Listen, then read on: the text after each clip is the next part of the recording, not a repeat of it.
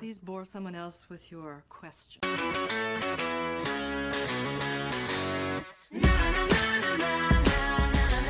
שלום, קוראים לי אמיתי, ואני אפתח את זה בהמלצה.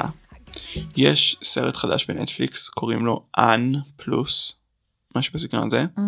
זה סרט קווירי הולנדי, שהדמות הראשית הייתה כל כך אה, אני ואנשים שאני מכיר, שאני כאילו במאמץ למצוא אישיות חדשה מאז. אז לכו תצפו בו. אז אני תמר, ובהמשך לבעיות שלי, לא רק שסיימתי את אבטר כפי שסיפרתי פעם קודמת, גם התחלתי אותו מחדש. או, מזל. טוב. איזה כיף. אז ברוכות הבאות לאלוהים לובש את פראדה שהוא פודקאסט פרשת השבוע שלא תשמעו באף בית כנסת. ואנחנו מדברות על תיאוריה קווירית ופמיניסטית ועל מה שמעניין אותנו. השבוע אנחנו הולכות לדבר על הקשר בין ביולוגיה לתפקיד חברתי או למגדר. ובשביל שנדבר על זה אני אתחיל בלספר סיפור ששמעתי מחברות שלי. יש לי שתי חברות שלמדו יחד בתיכון באותה אולפנה. עשו להם סמינר אישות קוראים לזה או נפש. זוגיות או whatever. כן, אצלנו קראו לזה בית חינוך ומשפחה. נפלא. ואז הביאו להם מישהי שהסבירה להם את ההסבר הבא. כמו שהזרע צריך לרוץ ולהשיג את הביצית והביצית צריכה לחכות לו בסביבה מוגנת כדי שהוא יבוא, ככה גם אתן צריכות להתנהג עם בנים. אתן צריכות לחכות, אתן צריכות לקבל, והתפקיד של הבנים זה לרדוף ולהשיג. אתן לא צריכות לרדוף ולהשיג בנים. איך? העולם שלנו בנוי ככה? למה כל אנשי החינוך שלי אמרו את אותו הדבר? אוי, גם לך אמרו את זה? זה מה שאומרים לך בתיכון דתי, אני לא מבין. מה? ומראים לך את הסרט שבו אדם מת, נכנס לקומה, וכל הזרעים שלו צועקים עליו בגן עדן. אתה גם ראית את הסרט הזה? כולם ראו את הסרט הזה. וריאציה מסוימת שלו. תודה לאימא שלי שלא שלחה אותי לחינוך הדתי, בגלל זה. זה באמת, אה, זה נכון. אני מאוד, כאילו, כן, לא, את צודקת. כן. לא. לשלוח אנשים לחינוך דתי. רק מעורב, אתם רוצים שהילדים שלכם יהיו באזור דתי, תשלחו אותם לבית ספר של. טלי, משלב, כן. כן, קונסרבטיבי, לא לא אכפת לי. אמ, אתם, זה סוטה, זה תמיד מגיע לנקודה הזאת שזה סוטה, שאומרים לך משהו על מיניות. הרב שלי היה קורא לפורנו, פורנו. פורנו. אתה יודע למה הוא קרא לזה. פורנו? כי הוא רק הקליט את זה אבל הוא אף פעם לא אמר את זה בקול. זה נכון. זה היה הרב שכל הזמן אמר כולנו נמשכים גם לגברים פשוט צריך לא להימשך אליהם. משהו בסגנון הזה. כולכם הייתם כזה לא הרב. ביסקסואל. נכון. וככה גם כל ביסקסואל מגלה שהוא ביסקסואל הוא אומר משהו כזה בסיטואציה פומבית ואז אומרים לו מה? לא זאת לא החוויה של כולם זה לא נקרא להיות סטרייט חברה סיפרה לי את זה.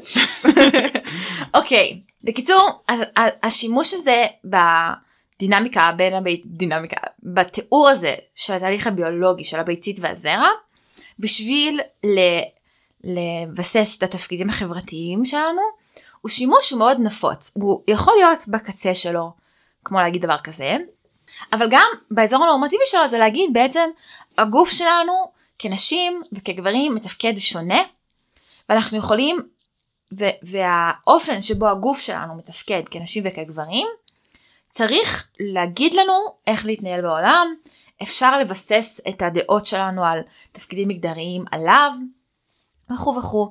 גם אמרו להם בסמינר הזה שלנשים יש חשיבה מעגלית, לגברים יש חשיבה לינארית, כי יש מחזור כי לעומת יש פליטת מחזור, זרע. בדיוק. נחמד. קודם כל לא לדבר על זה עם ילדים בכיתה ח', לא משנה. אז בעצם המחשבה הזאת היא שכאילו אפשר ללמוד או לבסס את הדעות שלנו, על התפקידים המגדריים שלנו בעולם, על איך שהגוף שלנו מתפקד, הוא דבר מאוד ידוע והוא חלק מאוד גדול בהסברה פטריארכלית או בהסברה חברתית נורמטיבית. ובעצם אנחנו נדבר קצת על הדבר הזה היום. אנחנו נדבר עליו, נתחיל לדבר עם אהובתנו סימון דה בבואר. שסימון דה בבואר התחילה בעצם לכתוב את הפרויקט הגדול שלה שזה ספר המין השני. היא בעצם, היא אמרה אני אתחיל מלתקוף את כל הטענות שהבסיסיות נגד נשים. והספר הראשון שלה מתחיל בהקדמה. ההקדמה הזאת מחולקת לשלושה חלקים, ביולוגיה, פסיכולוגיה והיסטוריה. ובכל אחד מהחלקים האלה היא מסבירה למה השימוש בביולוגיה, בפסיכולוגיה ובהיסטוריה כדי להגיד שנשים הן נחותות הוא שימוש לא נכון, מסבירה בדיוק למה ומסבירה מה כן נכון. בקיצור, she was a bad ass bitch. היא גם לא הייתה פסיכולוגית היסטוריונית וביולוגית אז היא ממש עשתה מחקר מאפס כאילו לנושאים האלה. עכשיו הפרק על הביולוגיה הוא פרק מאוד מיושן פשוט בגלל שהיא כתבה אותו בשנות ה-60 70 משהו כזה וזה הייתה ביולוגיה ישנה כאילו וגם כי היא באמת לא הייתה מדענית. אז אבל הערך של הפרק הזה הוא לא בתיאור הביולוגי שהיא עושה אלא באמירה המרכזית שלו.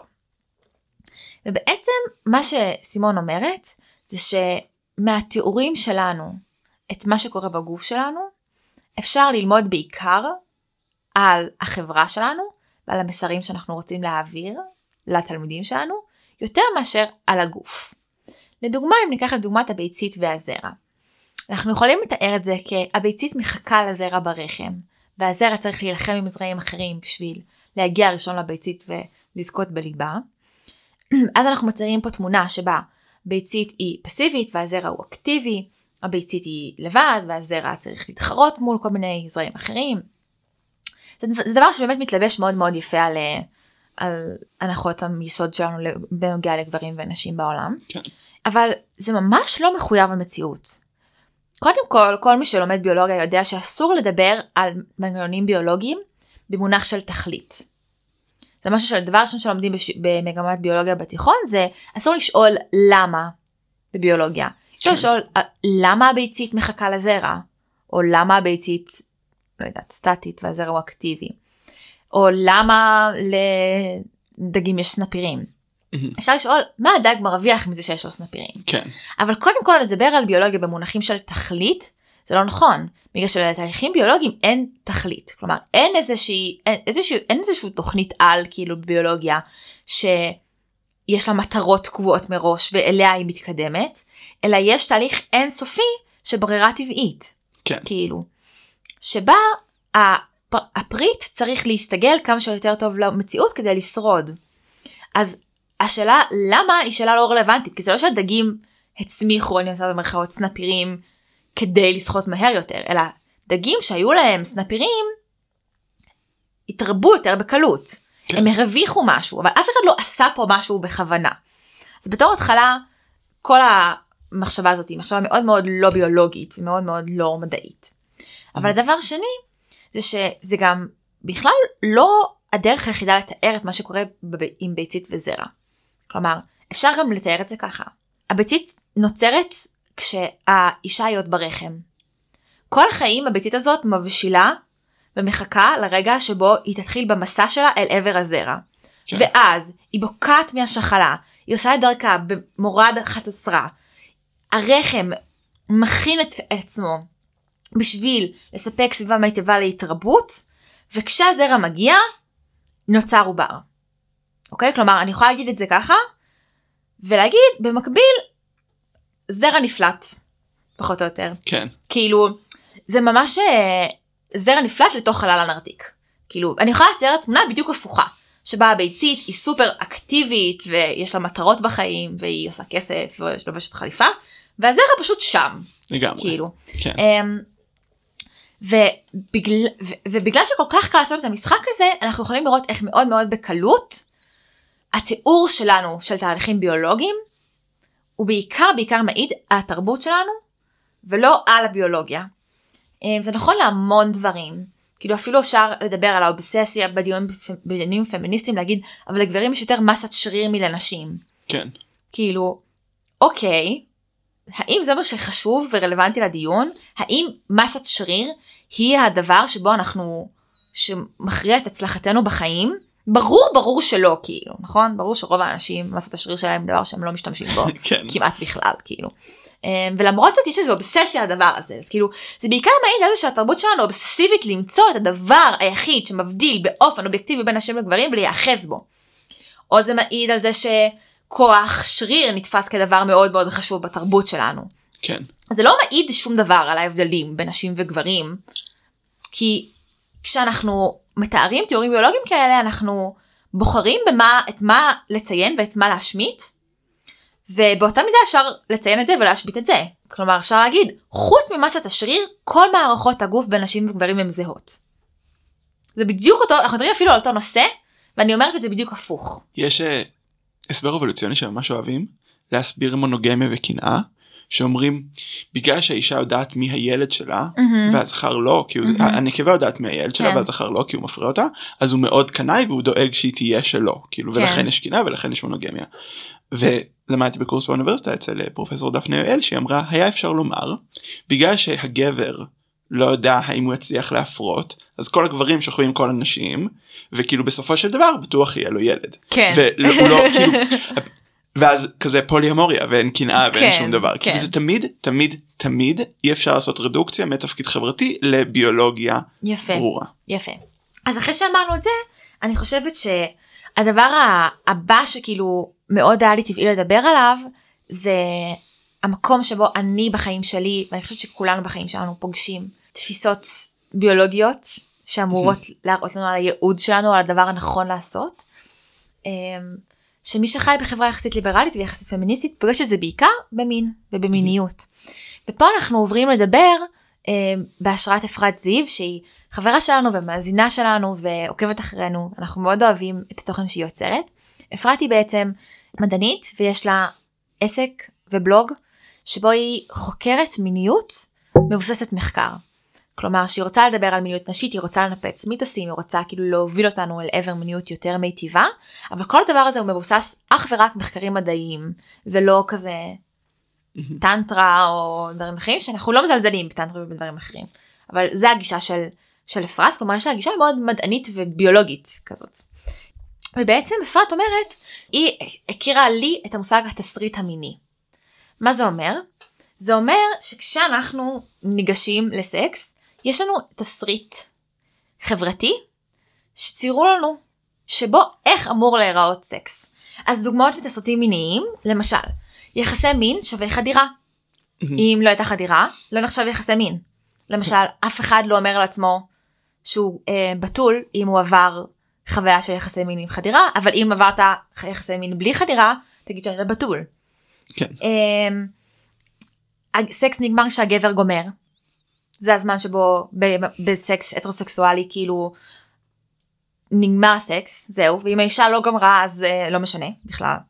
אמ, האורגזמה הנשית היא מורכבת ומסובכת למשל או לא קיימת זה גם דבר. אמ, הכינוי משחק מקדים זה גם דוגמה לתסריט מיני כלומר כל מה שעושים לפני חדירה הוא רק משחק מקדים לחדירה. כל מי שעשה משחק מקדים יודע כאילו שזה מטומטם. נשים צריכות להיות צריכות יותר אינטימיות וקרבה בסקס ופחות קריטי להם ההנאה או הגמירה. אנחנו פה רק בשביל שתחבקו אותנו ותאהבו אותנו. אה, סקס אמור לקרות באופן ספונטני. בלי שאף אחד יציע את זה בלי שאף אחד ידבר על זה פשוט בבת אחת בסרטים הם מתחילים להתמזמז להם. בקיצור ויש עוד ועוד ועוד דוגמאות לזה כלומר הנחות יסוד שחלקן מבוססות בטיעונים ביולוגיים כמו לנשים לוקח יותר זמן לגמור אז זה אומר שהאורגזמה הנשית היא דבר מסתורי ונעלה שאין לדעת איך לשלוט בו ואין איך לגרום לו לקרות ואולי הוא לא קיים בכלל או אי אפשר לצפות שכל פעם שתעשי סקס אז תגמרי. או שהוא למשל. מעגלי. גם. שהוא הוא מעגלי וזה לינארי אוקיי אז בעצם כל האמירות האלה הם אמירות שאנחנו מביאים איתנו לתוך הסקס אבל כש... אבל גם אותם אפשר להפוך מאוד מאוד בקלות. למשל לנשים לא לוקח יות- לא- לוקח יותר זמן לגמור אבל ממי? מגברים. כלומר זה נראה כל כך הרבה זמן רק שמשווים את זה לכמה זמן לוקח לגבר לגמור. זה מראה לנו בעיקר לא מי גומר יותר אלא איך החברה שלנו מסתכלת על סקס כאילו. היא מסתכלת על סקס מנקודת מוצא גברית. ואם לוקח לך יותר זמן לגמור מלגבר את חריגה זה יותר מדי זה ארוך מדי זה דברים שכאילו נשים שומעות מגברים המון ולעומת זאת גברים זה, זה הדבר הנורמטיבי כאילו והרגיל. כן. או משחק מקדים יוצא מנקודת הנחה שהדבר שהבני הזוג הכי נהנים ממנו הוא החדירה. וכל הדבר הזה הוא נועד רק לחדירה. כשזה, אנחנו יודעים שזה לא נכון קודם כל כאילו אנשים נהנים מאינטימיות הם נהנים גם מהצד הנפשי והמשחקי שבסקס וזה ברור לנו שהצד הזה בא לידי ביטוי בעיקר במשחק, במה שנקרא המשחק המקדים וגם יש המון אנשים גם גברים וגם נשים שהחדירה היא לא המיין thing בשבילם כאילו היא אפילו לא האקט שמביא להם הכי הרבה עונג גופני ויכול להיות שזה גם לא הדבר שהם הכי נהנים ממנו נפשית במהלך הדבר הזה. ולמרות שאנחנו קוראים לזה משחק מקדים. כן. למה? פשוט לא כי זה באמת נכון, אלא כי החברה שלנו מייעדת סקס לסרקי רבייה. ואז החדירה היא האקט הכי חשוב, שאסור לוותר עליו בשום צורה. כאילו, כשאנחנו מדברים על אוננות, אנחנו לא מתייחסים אליה כסקס. אנחנו מתייחסים אליה כאוננות. שזה גם כי החברה שלנו רוצה שנעשה סקס בשניים. למרות שאני חושבת שרוב האנשים זה אולי 50-50. אם לא אם יותר. לא הרבה יותר, הרבה יותר כאילו. לאוננות, כן. כן, כאילו רוב האנשים מעוננים יותר משהם מקיימים יחסי מין, כאילו. ואנחנו לא מתייחסים אפילו במעגלי מיניות ודיבור על מיניות וכזה, אנחנו לא מתייחסים לעובדה שרוב הסקס שלנו קורה לבד. אנחנו לא מתייחסים לאוננות כחלק מחיי הסקס שלנו בכלל. שזה ממש כאילו אני מת על הז'אנר הזה של פמיניזם כן. שהוא כזה מסתכל עליהם סיטואציה נורא נורא סבוכה וכזה מלא זה וכזה לא זה שקר כן. שימו את זה בצד כן. תהנו כזה כן. ואני חושבת שמה שאני למדתי מאפרת זה היא אומרת הרבה כאילו אין דבר כזה מה שנכון לכולם. וגם כל סקסולוגית שאני עוקבת אחריה באינסטגרם זה מסר שמאוד חוזר בהרבה מאוד מקומות. של כאילו שניכם נהנים מזה זה הדרך שבה שניכם הכי נהנים וש- שהכי טובה לכם כרגע אז זה בסדר גמור. כן. כאילו לא אמור אין פה איזה רף שאתה תגיע אליו ואז פתאום ת, תראה את האור וכל הסקס שלך יהיה נפלא ואין דבר אחד שנכון לכולם. שברור שזה נכון פשוט כי לאנשים לכל אחד מאיתנו יש צרכים מיניים קצת שונים ודברים ודרך אחרת ליהנות ממין ודרך אחרת ל... להיפגע במין או דרך אחרת לסבול ובמקום לחשוב על הדבר הזה כאיזה חיפוש אחרי אמת אובייקטיבית שנכונה לכולם אנחנו צריכים לחשוב על להסתכל על, על המין שאנחנו כבר עושים ולהגיד מה בתוך זה גורם לי הכי הרבה הנאה. כן האם שאני ניגשת ליחסי מין ואני ניגשת אליהם במטרה ליהנות ולא במטרה לגמור איך זה משנה את יחסי המין שלי? כמה אני מדברת עם בן הזוג שלי על הדבר הזה בכלל? כאילו בעצם התשובות לא נמצאות באיזה ספר או בכמה סוטרה או בפורנו או אצל איזושהי סק- סקסולוגית אלא היא נמצאת פשוט בין שני האנשים שמקיימים את יחסי המין. והתהליך צריך להיות תהליך אישי לא תהליך חברתי כי הניסיון החברתי לשים מילים וקטגוריות ליחסי המין הוא נכשל והוא מעיד בעיקר על הדברים שחש... על הערכים החברתיים שלנו והרבה פחות על המין שלנו. לגמרי. כן. וכאילו באמת באמת אני מרגיש זה ממש תנועה נפשית במובן הזה של כאילו אמ, להרגיש כזה את הגוף ופחות אה, כן. את התסריטים המיניים. כן. כן שזה שוב מז'אנר ה... אמ, זה מאוד פשוט כשמתחילים לבצע את זה כדאי להגיד מה נעים לך זה לא מסיבה קשה זה לא משימה קשה כל כך זו משימה מאוד קשה לבנות. אוקיי כן. אז אה, אז אני חוויתי כאילו איך שאני חוויתי את כל התהליך הזה של להשתחרר מתבניות של מה מהמם. סקס אמור לעשות לך כיף זה כאילו זה היה ממש רגע של כזה אני מפסיק לעשות את מה שאמור כן. ואני מתחיל לעשות את מה שפשוט נעים רוצה. לי כן, כן. וזה פעל ממש טוב ולי זה באמת פעל כמו קסם זה היה כזה אוקיי זה, זה זהו, פועל. נפתרה הבעיה. כאילו לא נפתרה הבעיה אבל כאילו זה סבבה וגם הקטע שאמרת בנוגע לזה שבסרטים לא מדברים על סקס כן. לפני אז כאילו נראה שחשוב לדבר לפני אחרי תוך כדי. ממש. כן. כן. כן. אז שתהיה לכם שבת שלום, נכון שתעשו מלא סקס, ושיהיה לכם כיף. ומתחשב ותקשורתי. בהחלט שבת שלום במיוחד לאמא שלי ששמעת. די, אנחנו בני 25. זה נכון. הגיע הזמן. אמ, תעקבו אחרינו באלוהים לובשת פראדה בפייסבוק או ב God קו תחתון wears Prada באינסטגרם. ותשלחו את הפרק הזה לחברה טובה או לחבר טוב שזה יעניין אותו גם. זה נכון ביי יוש. ביי.